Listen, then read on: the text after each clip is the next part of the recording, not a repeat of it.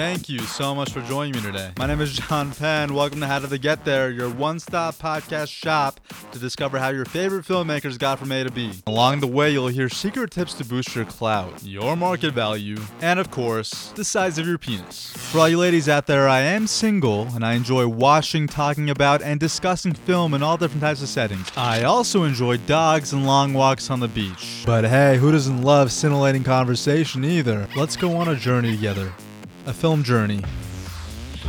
Great song for when you want to get jacked. On the other hand, not the best song to uh, coerce a girl into having sex with you that you barely know. But look, I mean, uh, you know, we all make mistakes, and I think the best way to get over mistakes is to acknowledge them and to realize that, hey, we're human. But just for reference, for future reference, don't make that same mistake that I did. It doesn't end well for any party. And if you don't believe me, just think of one aspect of that entire situation the drive home. That's an awkward drive home, my friend. But look, everything's relative. So if I was the type of guy that had a Prince Albert and the girl that I was seeing was into that, that might be a different story. That song might act as a turn on instead of a turn off. Let's get on with the show. I was lucky enough to be one of the 2,300 people in the world invited to work at the 2016 Sundance Film Festival in Park City. And uh, at Sundance, not only did I learn a lot about the business, I also got to see a lot of movies. And um, a lot of these movies are films that are in considerations for Oscars and the Golden Globes and the SAG Awards. So it's an important it's an important part of the business.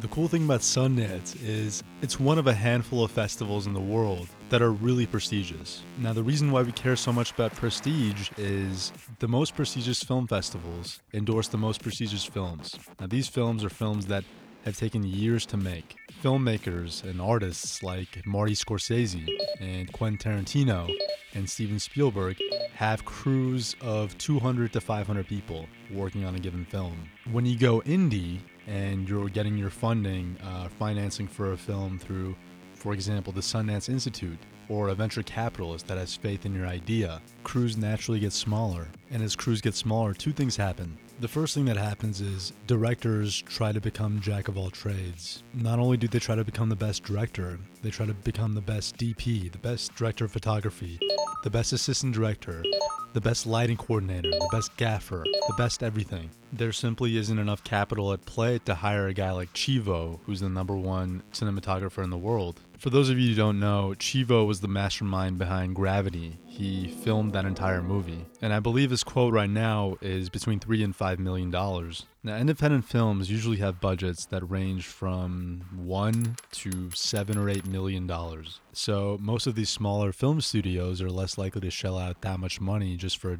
a, a director of photography, whose role, in my opinion, is the most important and the most crucial uh, with regard to releasing a film. So usually the directors that try to be the best everything, unfortunately they fail. The production process on a movie set is it's like the movie Saw. A puppet named Billy comes out and tells the director, the producer, the editor, the cinematographer all the roles. Hello, you don't know me, but I know you. I want to play a game. Here's what happens if you lose. The device you're wearing is hooked into your upper and lower jaw. When the timer in the back goes off, your mouth will be permanently ripped open. Think of it like a reverse bear trap. There's only one key to open the device. It's in the stomach of your dead cellmate. Look around. Know that I'm not lying. Better hurry up, live or die. Make your choice. That's the studio head. And that, ladies and gentlemen, is the film business. You have $7 million to shoot 400 hours of film that you have to condense into 90 to 120 minutes within three or four months. But hey, I mean, that's part C or D of the process as a whole of filmmaking. So what's the first step? What's what's point A? You know, point A is when you sit down with Warner Brothers or Universal and you pitch and you're able to successfully sell a script. Now, anytime you're able to sell a script to a studio, the assumption is that it will get made unless an unforeseen variable comes into play. Unless there's been a change in management at a studio, because the turnover at, at film studios is really high. Lots of people get fired every year because a movie doesn't do well. The movie business is very political. Here's another reason why movies don't get made. Are you ready? Shit happens. Sometimes you're able to sell a script because an actor was attached to play a part. If I'm the head of Universal and I've just signed Mark Wahlberg to a three year contract to make any films that I tell him to make, if Mark wants to lose 25 pounds to play the part of a gay hustler in a movie, and that script was written by someone who he met at a party and really bonded with, am I gonna tell him no? You can't make this movie with this kid? I'm gonna buy the script. So now the script has just been optioned. All that means is that you, the writer, have sold the script. It does not mean that I'm gonna make it. It could just get shelved for three years. But now I've just given you 70 grand to get off my back and stop pestering me about the script. I'm Universal. 70 grand is nothing.